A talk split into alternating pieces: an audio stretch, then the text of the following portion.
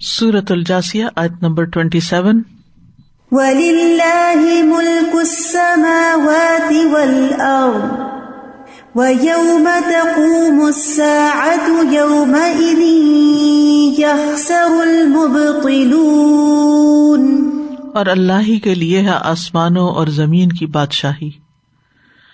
اور جس دن قیامت قائم ہوگی اس دن باطل والے خسارا پائیں گے۔ ولی اللہ اور اللہ کے لیے ہے یعنی اکیلے اللہ تعالی ہی کے لیے۔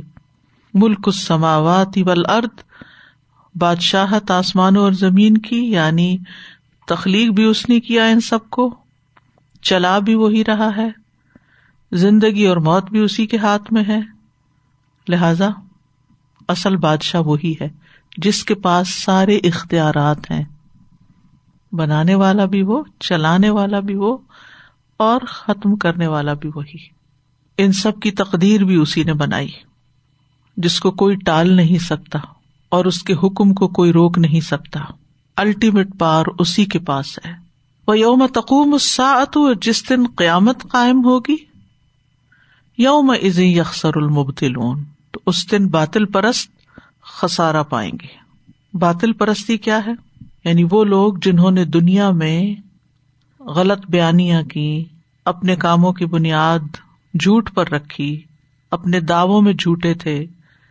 اللہ کے بارے میں جھوٹ بولا کہ اس کا کوئی شریک ہے، یا ہے ہی نہیں وہ نوز باللہ۔ یا دوسرے معبودوں کی عبادت کی، یہ سب باتل پرستی تھی ان کی۔ اور پھر یوم یکسر المبتلون، تو اس دن خسارا پائیں گے۔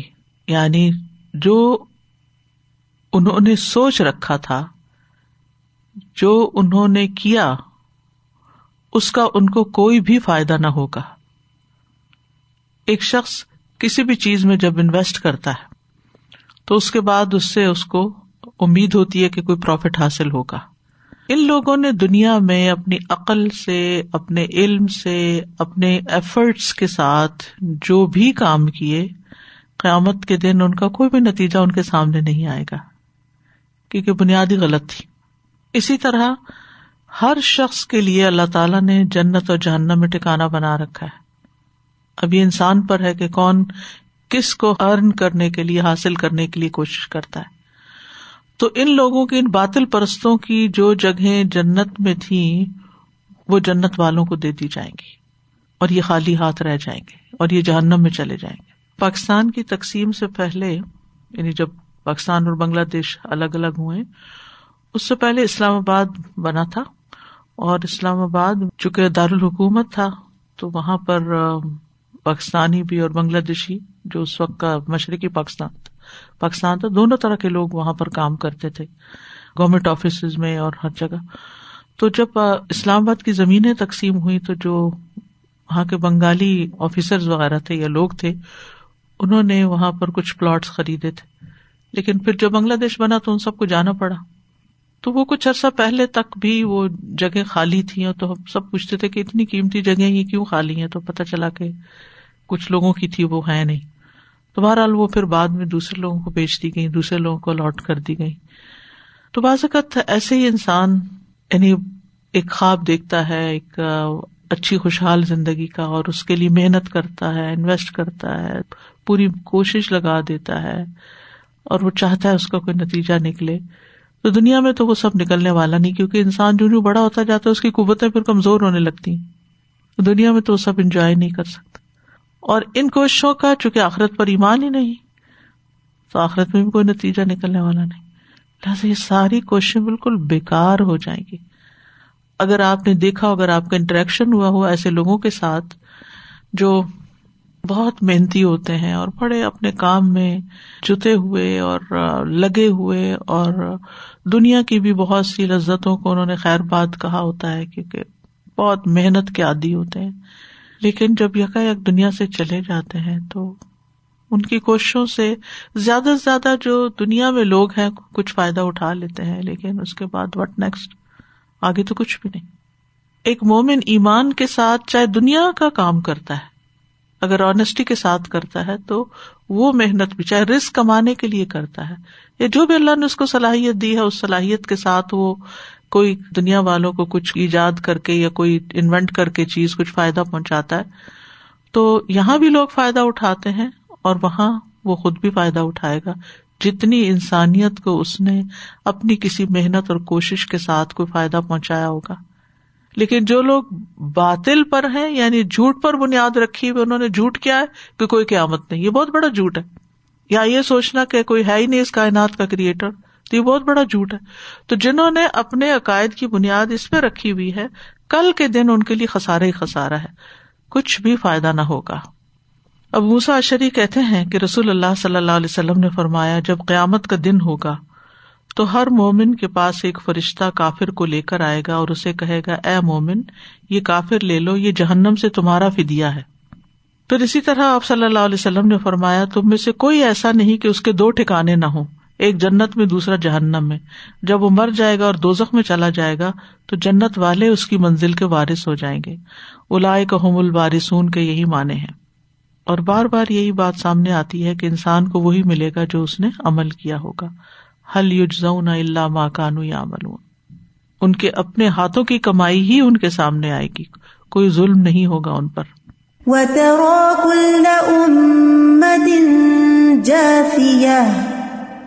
کل امت كتابها اليوم تجزون ما كنتم تعملون. اور آپ ہر امت کو گٹنوں کے بل گرا ہوا دیکھیں گے۔ ہر امت اپنے امال نامے کی طرف بلائی جائے گی۔ آج تمہیں اس کا بدلا دیا جائے گا جو تم کیا کرتے تھے۔ تمہاری کوششوں کا بدلا یہاں قیامت کے دن کی شدت کا بیان ہے۔ تاکہ اللہ تعالیٰ لوگوں کو خبردار کرے، ڈرائے۔ تاکہ لوگ اس کی تیاری کریں۔ تو اس لیے فرمایا ہوا ترا۔ اور تم دیکھو گے، یا نبی صلی اللہ علیہ وسلم سے خطاب ہے، لیکن خطاب عام ہے۔ آپ کے توسط سے سب کو خطاب کیا جا رہا ہے۔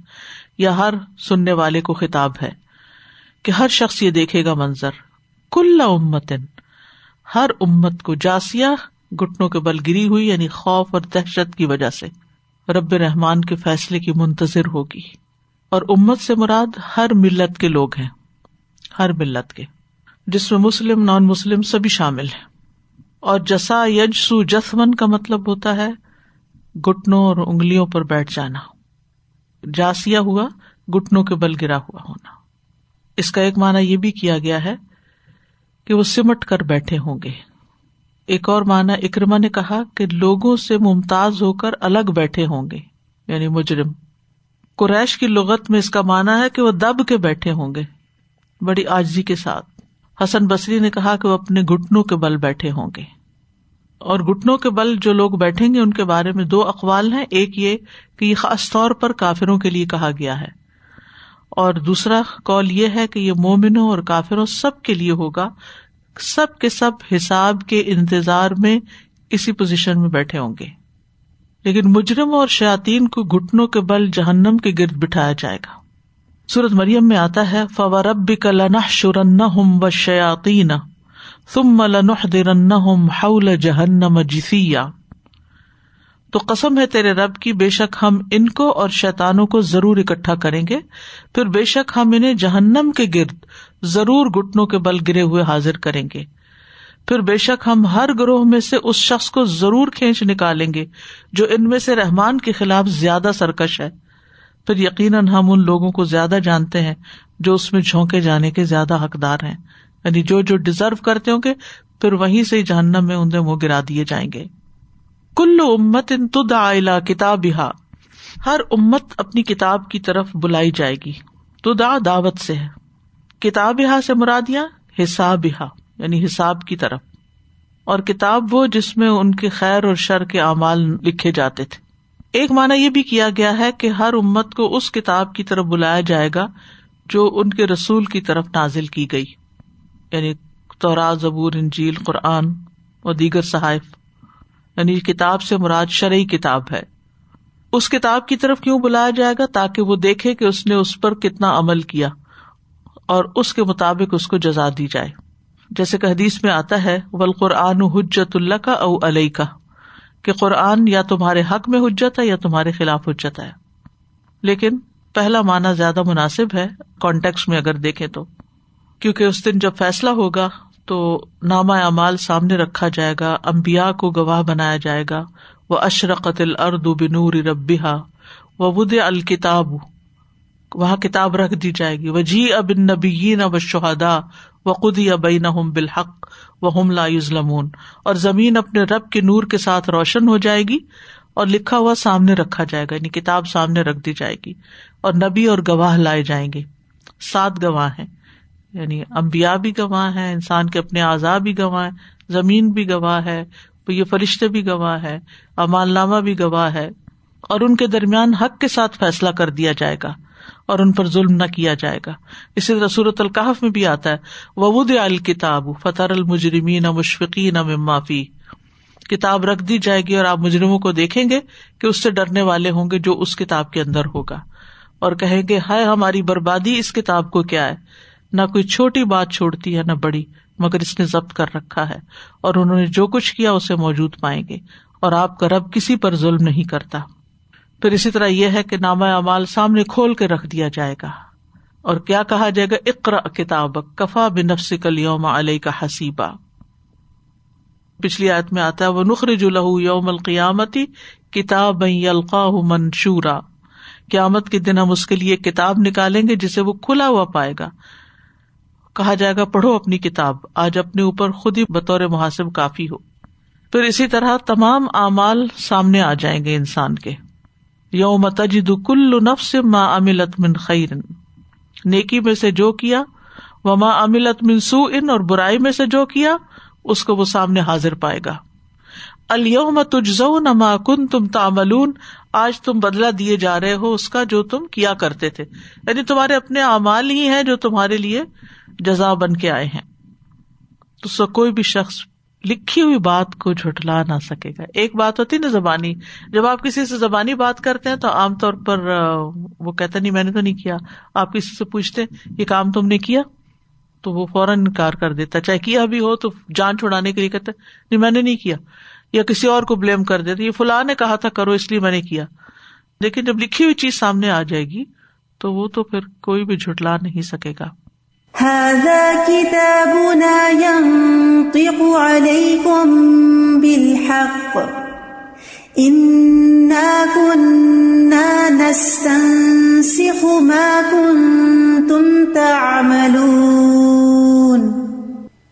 یہ ہماری کتاب ہے جو تم پر حق کے ساتھ بولتی ہے۔ بے شک ہم لکھواتے جاتے تھے جو تم عمل کرتے تھے۔ حاضا کتاب نہ اس کے بارے میں پھر وہی ایک کال ہے کہ اس نے مراد قرآن ہے اور قرآن جو ہے وہ تمہاری اس چیز کی طرف رہنمائی کرتا ہے جو کہ حق ہے۔ ینتی کو علیہ کم بالحق۔ اور دوسرا مانا یہ ہے کہ اس سے مراد لوہے محفوظ ہے، جس میں انسانوں کی خوش نصیبی اور بد نصیبی، خیر اور شر کا فیصلہ کر دیا گیا ہے۔ اور تیسرا مانا ہے نامہ اعمال، جس میں محافظ، نگران، فرشتے جو ہیں کرامن کاتبین جو ہیں، وہ بندوں کے اعمال لکھتے رہتے ہیں۔ اور یہ نامہ اعمال تمہارے بارے میں تمہارے اعمال کی گواہی دے گا، جو سچ پر مبنی ہے۔ اور کتاب کے بولنے سے کیا مراد ہے؟ یعنی ینتقو کا لفظ جو ہے نا، یہ قابل توجہ ہے۔ کیا کتابیں بھی بولتی ہیں؟ اس زمانے میں تو شاید نہ بولتی ہوں، لیکن آج کل تو آڈیو بکس معروف ہو چکی ہیں، بولتی کتابیں جو ہیں۔ اور یہ ایک حقیقت ہے کہ اللہ تعالیٰ جس چیز کو چاہے گا، اس دن بلوا دے گا۔ تو ہر کتاب نہ ینت کو علیہ بالحق۔ جو بھی یہ بول رہی ہے، بتا رہی ہے کہ انسان نے کیا کچھ کیا بالکل سچ کہہ رہی ہے۔ دنیا میں تو کسی گواہ کو تم جٹلا بھی سکتے ہو، لیکن اپنے امال نامے کو نہیں جٹلا سکتے۔ وہ بغیر کسی کمی بیشی کے گواہی دے گا۔ تو یہ وہ تمہاری کتاب ہے جس کو فرشتوں نے لکھ کے محفوظ کیا۔ ہم نے اسے لکھوایا تھا۔ ہم لکھوا رہے تھے۔ اور یہ حق کے ساتھ تم پر گواہی دے گی۔ اس پہ نہ کوئی کمی کی گئی اور نہ کوئی زیادتی کی گئی۔ اور جو بھی تم نے عمل کیے وہ سب لکھ کر محفوظ کر دیے گئے۔ انا کنہ نستن سے خما کن تم تاملون ہم لکھوا لیا کرتے تھے۔ جو بھی تم عمل کرتے تھے۔ اور ہم جانتے ہیں کہ ہم میں سے ہر ایک کے ساتھ کرامن کاتبین لگے ہوئے ہیں۔ ہماری ہر بات لکھتے ہیں اور وہ جانتے بھی ہیں جو کچھ ہم کرتے ہیں، اندھیرے میں بھی دیکھ لیتے ہیں وہ ہمیں، جو بھی ہم کر رہے ہوتے ہیں۔ وہ ان علیہ کم لحافظین کرامن کاتبین یا لمون ماتفلون اور بلا شبہ تم پر یقیناً نگہبان مقرر ہیں، جو بہت عزت والے ہیں، لکھنے والے وہ جانتے ہیں جو تم کرتے ہو۔ یہاں ایک نقطہ اور بھی نظر آ رہا ہے کرامن کاتبین یعنی لکھنے والوں کی عزت کی طرح۔ اللہ نے قلم کی بھی قسم کہی ہے۔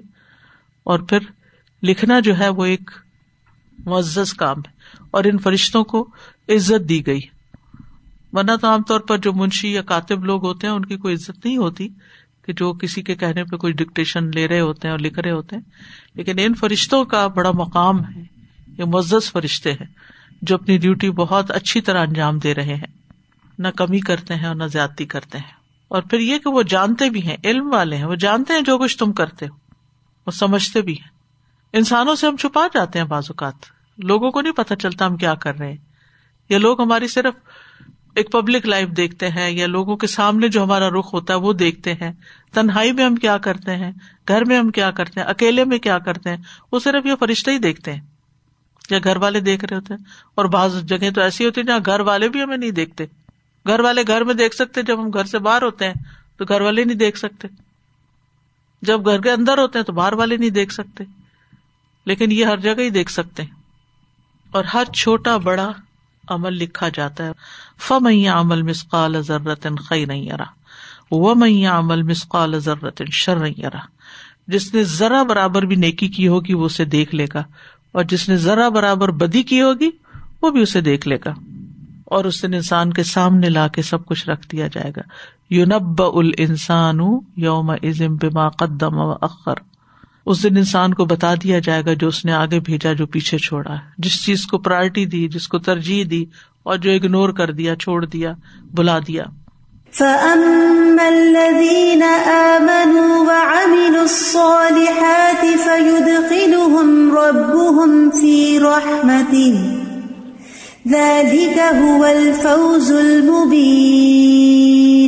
پھر جو لوگ تو ایمان لائے اور انہوں نے نیک امال کیے، سو انہیں ان کا رب اپنی رحمت میں داخل کرے گا۔ یہی واضح کامیابی ہے۔ یعنی جو لوگ دنیا میں اللہ اور اس کے رسول پر ایمان لائے اور اس کے احکامات بجا لائے اور جن چیزوں سے روکا گیا، رک گئے، تو اللہ تعالیٰ ان کو اپنی رحمت سے جنت میں داخل کرے گا۔ اور جنت میں داخل ہونا سب سے بڑی کامیابی ہے۔ اس کے بعد کوئی اور کامیابی نہیں۔ اور جنت جو ہے، یہ اللہ کی رحمت ہے۔ اللہ تعالیٰ فرمائیں گے جنت سے کہ انتی رحمتی ارحم کی منشی تو تو میری رحمت ہے، میں جس پر چاہوں گا، تیرے ذریعے رحم کروں گا۔ اور انسان صرف اللہ کی رحمت سے ہی جنت میں جا سکتا ہے۔ ہمارے امال اتنے نہیں ہے کہ ہم جنت خرید سکیں۔ ہمارے پاس وہ پونجی ہی نہیں ہے، وہ کرنسی نہیں ہے۔ ہم ہیں تو جنت کے خریدار، لیکن ہمارے پاس وہ سرمایہ نہیں ہے کہ جس سے جنت خریدی جا سکے۔ وہ صرف اللہ کی رحمت سے ہی مل سکتی ہے۔ اور ہم میں سے کسی کا حق نہیں ہے، کیونکہ جتنی خوبصورت وہ جگہ ہے اور جتنی بڑی وہ کامیابی ہے، اس کے لیے جتنی محنت چاہیے، جتنی کوشش چاہیے، وہ ہم اس تھوڑی سی زندگی میں کتنی کر سکتے ہیں زیادہ۔ زیادہ آپ سوچیے جب سے دنیا بنی ہے اور جب تک لوگ جنت میں پہنچیں گے، اس وقت تک کے وقت کو اگر آپ امیجن کریں تو امیجن نہیں کر سکتے، لیکن اس سارے کو اگر آپ کسی طرح امیجن کر کے دیکھیں کہ ہمارا اس میں پارٹ کتنا ہے، ہم کہاں کھڑے ہماری زندگی کتنی ہے؟ اور اس زندگی میں اگر ہم ہر وقت بھی سجدے میں سر رکھ کے پڑے رہے نا، تو بھی ان نعمتوں کا شکر ادا نہیں کر سکتے جو اللہ نے ہمیں دی ہے اور پھر دوسری طرف اللہ سبحان و تعالیٰ کی جو عظمت ہے، بڑائی ہے، اس کے جو کمالات ہیں اس کی جو صفات ہیں اور جس عبادت کا وہ مستحق ہے، ہم تو وہ کر ہی نہیں رہے۔ اسی لیے ارش کو اٹھانے والے فرشتے کہیں گے نا سبحان کا ماں ابد نہ کا حق کا عبادت پاک ہے تو ہم تیری عبادت کا حق ادا نہیں کر سکے۔ یعنی اس زندگی میں جو بھی ہے ہمارے پاس، جو زیادہ تر گزری گئی ہے، جو رہ گئی ہے، اس میں بھی کیا پلان ہے ہمارے کہ ہم کیا کر رہے ہیں اللہ کے لیے؟ اللہ کی عبادت کے لیے کتنا وقت نکالتے اور جو نکالتے بھی ہیں، اس کی کوالٹی کیا ہے؟ بھاگتے دوڑتے جو نمازیں پڑھ لیتے ہیں، ان کی کیا کوالٹی ہے؟ کیا عبادت ہے ہماری؟ روز کی تلاوت کتنی ہے؟ یا ذکر کتنا ہے؟ یا شکر کتنا ہے؟ یا صبر کتنا ہے؟ یا گمان ہمارے کیسے ہیں جن کو ہم عبادت کہہ سکیں؟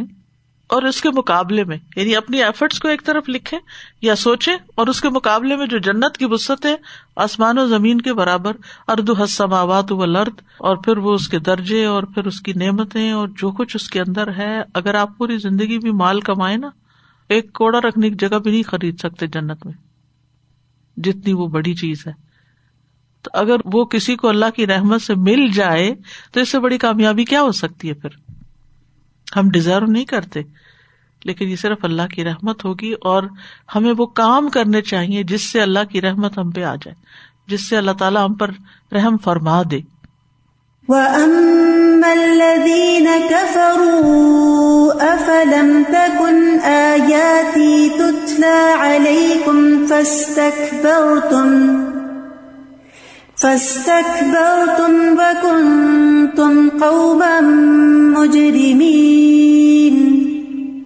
اور رہے وہ لوگ جنہوں نے کفر کیا، تو کیا میری آیات تمہارے سامنے نہ پڑی جاتی تھی؟ پھر تم نے تکبر کیا اور تم مجرم لوگ تھے۔ تو جن لوگوں نے کفر کیا، ان کو ڈانٹنے کے لیے متنبع کرنے کے لیے، جھڑکنے کے انداز میں کہا جائے گا۔ اف علم تکن آیاتی تتلا علیہ کیا تمہارے پاس میرے رسول نہیں آئے تھے؟ انہوں نے میری آیات نہیں سنائی تھی۔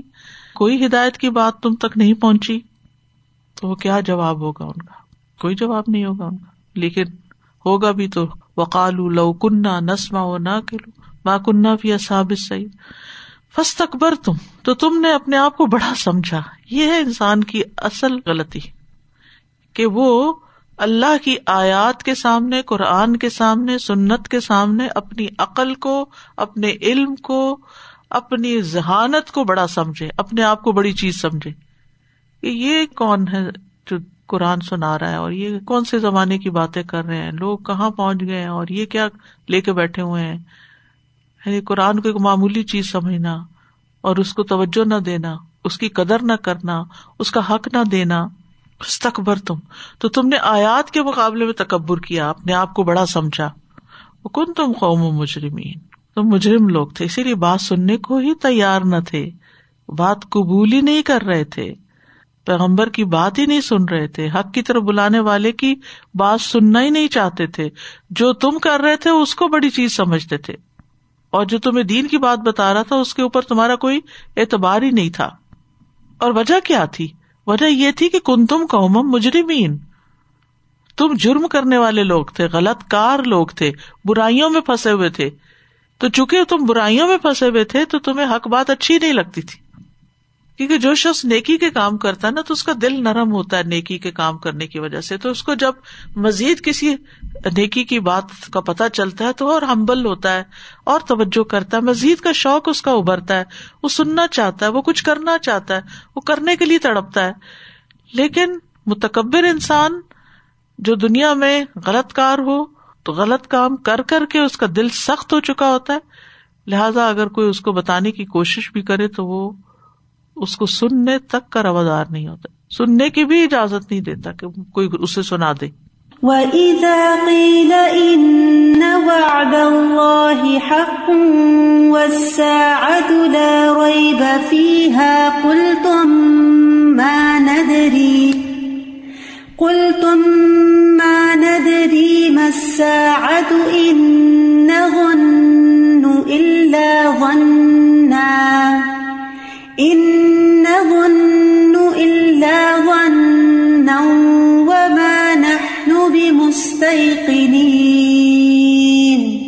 اور جب کہا جاتا تھا کہ یقیناً اللہ کا وعدہ حق ہے، سچا ہے، اور جو قیامت ہے، اس میں کوئی شک نہیں، تو تم کہتے تھے، ہم نہیں جانتے قیامت کیا ہے۔ ہم تو محض معمولی سا گمان کرتے ہیں، اور ہم ہرگز پورا یقین کرنے والے نہیں۔ یہ جٹلانے کا بدترین انداز ہے۔ اللہ سبحان تعالیٰ کو فار کے جرائم بیان کر رہے ہیں کہ جب تم سے کہا جاتا تھا کہ اللہ کا وعدہ سچا ہے، قیامت آئے گی، اس میں آنے میں کوئی شک نہیں، تو تم مذاق اڑانے لگتے تھے، اس کا انکار کرتے تھے۔ اور سرے سے ہی کہتے ہم نہیں جانتے قیامت کیا ہوتی۔ یعنی یہ جٹلانے کا بدترین انداز ہوتا ہے۔ جب ہم کہتے you don't exist for me اس سے بدترین ریجیکشن کیا ہوتی ہے؟ کہ اس کے وجود کا ہی انکار کر دیا جائے۔ اور ایسا انکار جس میں استحزا شامل ہو، مذاق شامل ہو، وہ بدترین انکار ہوتا ہے۔ ایک ہوتا ہے نا کہ انسان کا نہیں، میری سمجھ میں نہیں آتا۔ میں سمجھنے کی کوشش کرتا لیکن میری عقل میں یہ بات آتی نہیں ہے۔ اور پھر وہ کوشش بھی کرتا ہے اور پھر کوشش کے بعد اس کو کچھ کچھ سمجھ آ بھی جاتا ہے۔ لیکن جو شخص بالکل سمجھنا ہی نہیں چاہتا، وہ ٹوٹل ریجیکشن کے موڈ میں ہوتا ہے کہ مجھے سننا ہی نہیں۔ ان نہ اللہ ذنّا یہ تو محض ایک شک اور وہم اور بس خیالی سی باتیں ہیں۔ اس میں کوئی یقینی بات کوئی نہیں ہے۔ ان نظن اللہ ذنا ہم نہیں گمان کرتے مگر گمان کرنا، یہ لفظی مانا اس کا۔ یا ایسے ہی جیسے ہم نہیں کھاتے مگر کھانا۔ ومان ہنو بھی مستقنی اور ہم یقین کرنے والے نہیں۔ بے جو ہے یہاں پر ومان ہنو بے مستقین یہ نفی کی تاکید کے لیے آیا۔ اور ویسے تو یقین ہے ومان ہنو بھی موقنین بھی ہو سکتا تھا، لیکن سین اور تا کا اضافہ جو ہے یہ مبالغے کے لیے ہے۔ یعنی ہم پورا یقین کرنے والے بالکل بھی نہیں ہے کبھی معمولی سا خیال یا دھندلی سی بات ذہن میں آ جائے تو اور بات ہے۔ انسان ہوتا ہے نا کسی بھی چیز جس کو جٹلاتا ہے تو ایک لمحے کے لیے اس کو خیال آ جاتا ہے کہ ہاں شاید کیا پتا ہو ہی۔ ممان اخنو بے مستحق نہیں پکا یقین ہمیں کوئی نہیں بس خیال ہی خیال ہے۔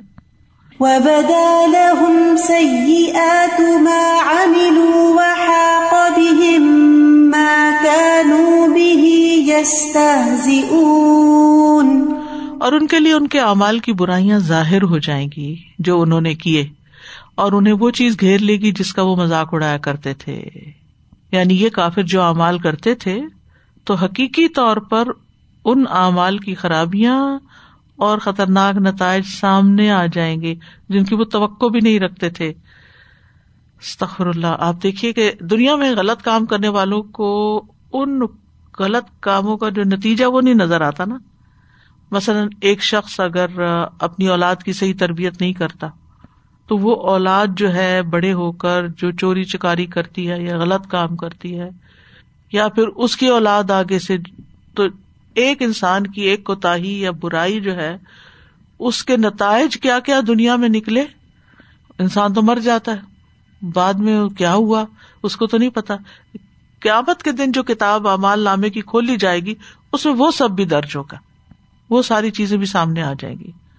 وہ بدا لہم سیاح تم عاملو یعنی ان کے اعمال کی جو برائیاں ہیں، ایک تو نا ان کے برے اعمال، وہ اپنی جگہ، لیکن اعمال کی جو برائیاں سیاحت ماں املو جو انہوں نے اعمال کیے، اس کے جو نتائج تھے برے، وہ بھی سامنے آئیں گے، جن کی وہ توقع بھی نہیں رکھتے تھے۔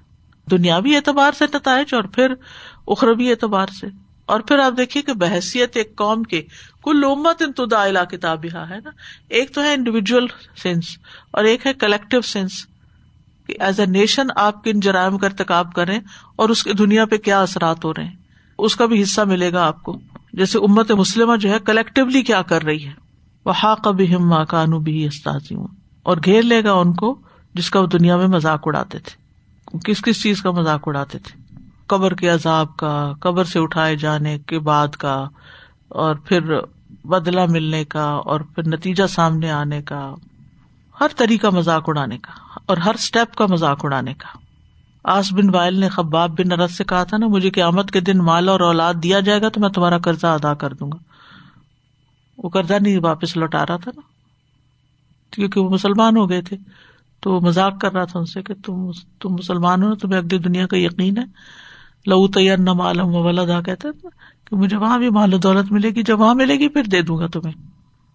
اسی طرح جہنم کا مذاق، زکوم کے درخت کا مذاق، فرشتے جو مقرر ہوں گے جہنم کے اوپر، ان کا مذاق، ان سب چیزوں کے ذکر قرآن مجید میں اور احادیث کی کتابوں میں آتا ہے کہ کیا کیا مذاق اڑاتے تھے۔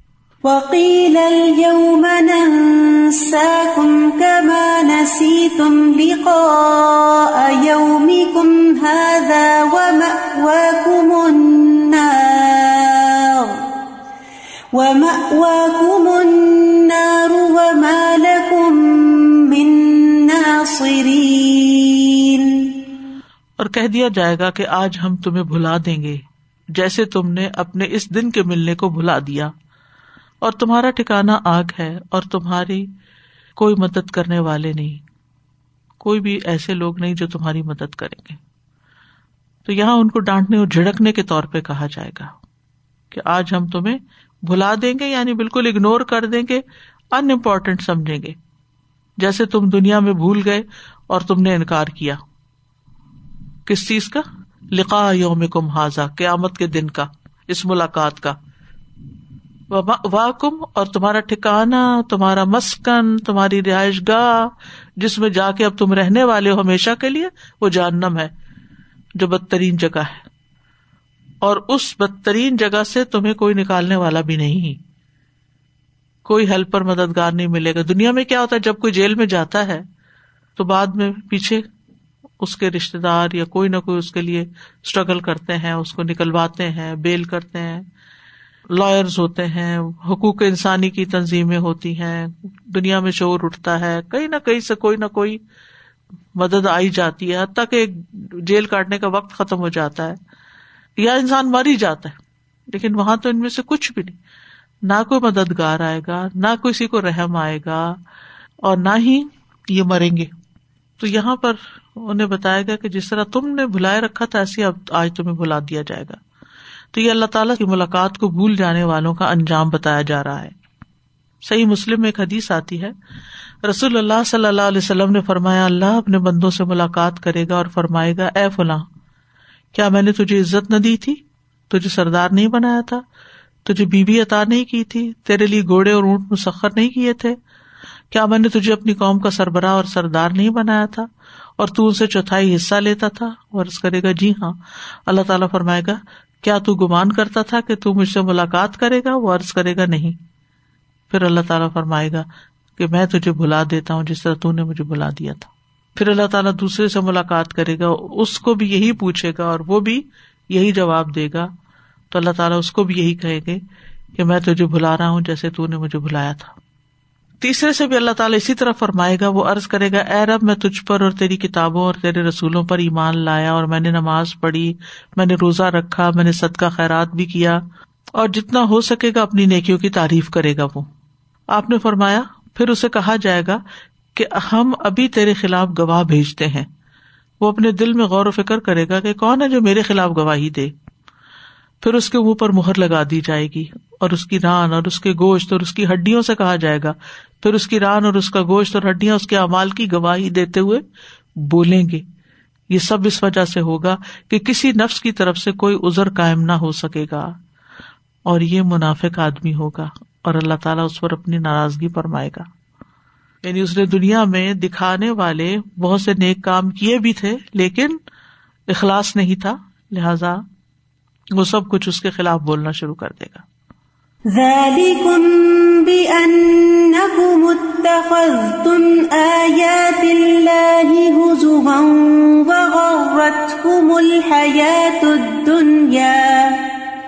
فاليوم لا يخرجون منها ولا هم يستعتبون یہ اس لیے کہ بے شک تم نے اللہ کی آیات کو مذاق بنا لیا اور تمہیں دنیا کی زندگی نے دھوکا دیا، سو آج وہ اس سے نکالے نہ جائیں گے اور نہ ان سے توبہ کا مطالبہ کیا جائے گا۔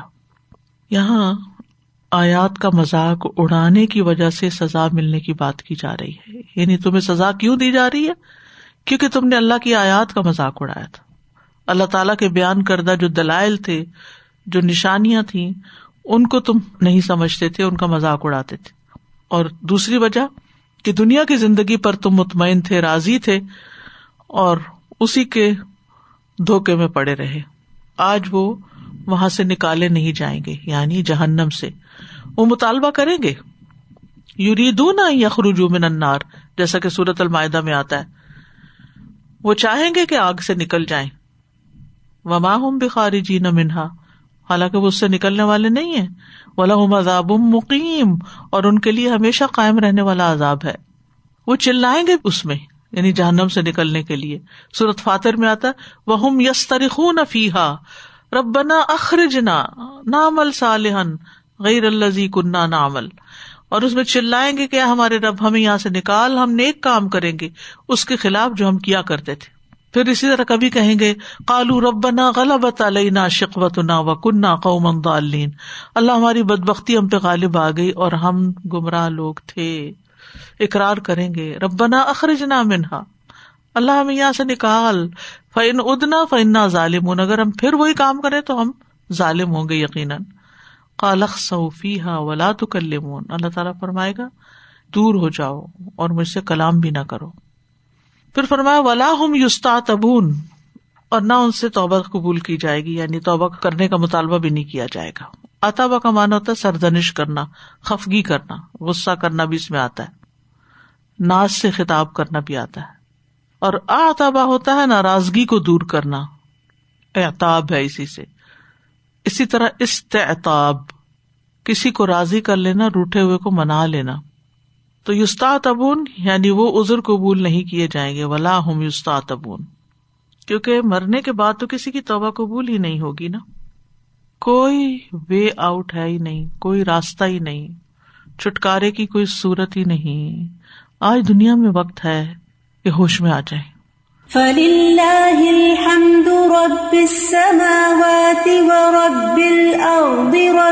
جائے بس اللہ ہی کے لیے تعریف ہے، جو آسمانوں کا رب اور زمین کا رب، تمام جہانوں کا رب ہے۔ کیوں اس کے لیے تعریف ہے؟ کیونکہ ساری نعمتیں اسی کی طرف سے سب کچھ بنایا اس نے۔ ساری مخلوق پر اس کے احسانات ہیں۔ اس لیے لوگوں اسی کی ہم بیان کرو۔ مما بکم نعمت فمن اللہ جو تمہارے پاس ہے، کوئی بھی نعمت سب اللہ کی طرف سے ہے۔ تو ہر طرح کی تعریف کا مستحق اللہ سبحان تعالیٰ ہی ہے۔ اور للہ کا لفظ جو ہے، پہلے لایا گیا ہے اختصاص کے لیے۔ خاص اسی کے لیے تعریف ہے۔ یعنی ہر قسم کی سچی کامل حمد اللہ تعالی کے ساتھ خاص ہے۔ رب سماوات و رب الرد رب العالمین، جو رب ہے آسمانوں کا رب ہے زمین کا، رب ہے عالمین کا۔ اور رب کون ہوتا ہے جو خالق، مالک، مدبر ہوتا ہے، جس نے پیدا کیا جو مالک ہے تمہارا، جو تمہارا نظام چلا رہا ہے۔ اور پھر رب کے نام کی تکرار بھی ہے یہاں پر، تاکہ ربوبیت کی شان کو اجاگر کیا جائے۔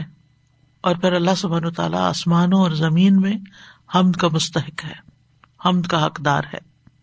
آسمانوں میں فرشتے اس کی تصویر کرتے رہتے ہیں، حمد کے ساتھ۔ ول ملائے کا تو یہ سب ہوں بے حمد رب اور زمین کی بھی ساری مخلوق، زمین کیا پوری کائنات کی ساری مخلوق اللہ کی تصویر بیان کرتی ہے۔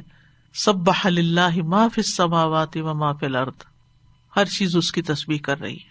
کیونکہ رب جو وہی ہے۔ تو عقل مند وہی ہے جو اس کی تصویر کرے، اس کی تعریف کرے، کیونکہ وہ حقدار ہے۔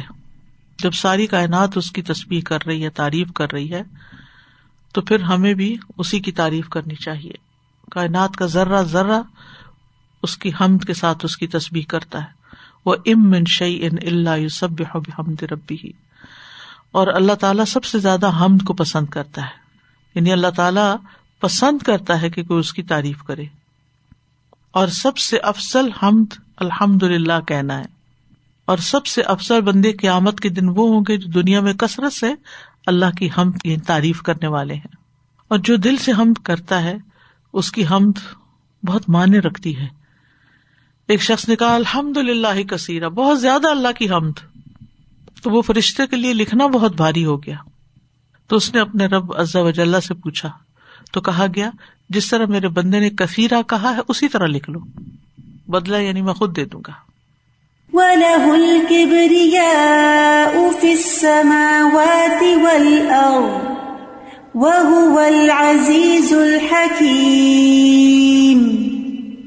اور اسی کے لیے آسمانوں اور زمین میں سب بڑائی ہے اور وہی سب پر غالب کمال حکمت والا ہے۔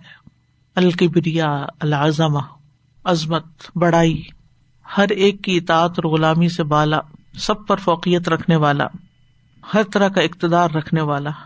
بقا اور ہمیشگی رکھنے والا۔ آسمان اور زمین کی ہر چیز اللہ کے لیے سجدہ کر رہی ہے جھکی ہوئی ہے اس کے سامنے۔ اور اس کی بڑائی بیان کرتی ہے۔ اللہ کے سامنے سب حقیر ہیں، سب کمزور ہیں۔ اور الکبیر اور المتکبر میں تھوڑا سا فرق ہے۔ کبیر وہ ہستی جس کو اپنی ذات میں اور اپنی صفات میں بڑائی حاصل ہے۔ اور آسمانوں اور زمین کے رہنے والوں کے دلوں میں اس کی عظمت ہے۔ اور اسی سے المتکبر ہے یعنی جتنے بھی بندے ہیں، وہ اس کے سامنے آجزی کرنے والے ہیں، اس کے آگے جھکے ہوئے ہیں اور اس کے سامنے جھکنے کی وجہ سے وہ ہر طرح کے غلط رستوں پہ جانے سے بچے ہوئے ہیں۔ اور کبریائی جو ہے، وہ صرف اللہ کا وصف ہے۔ رسول اللہ صلی اللہ علیہ وسلم نے فرمایا، اللہ ضب اللہ فرماتا ہے کہ بریائے میری اوپر کی چادر ہے اور عظمت میری نیچے کی چادر ہے۔ چنانچہ جو کوئی ان میں سے کسی ایک کو بھی کھینچنے کی کوشش کرے گا میں اسے جہنم میں جھونک دوں گا۔ انسان کو کیا زیب دیتا ہے کہ وہ آجزی کے ساتھ رہے، بندگی میں رہے، بندہ بن کے رہے۔ ایک دفعہ رسول اللہ صلی اللہ علیہ وسلم ممبر پر یہ آیت تلاوت کر رہے تھے۔ وہ کہنے لگے کہ اللہ تعالیٰ اپنی بزرگی خود بیان کرے گا اور کہے گا، میں ہوں جبار، میں ہوں متکبر، میں ہوں بادشاہ، میں ہوں غالب۔ تو رسول اللہ صلی اللہ علیہ وسلم یہ بات بار بار دہرانے لگے۔ یہاں تک کہ آپ کی وجہ سے ممبر کانپنے لگا۔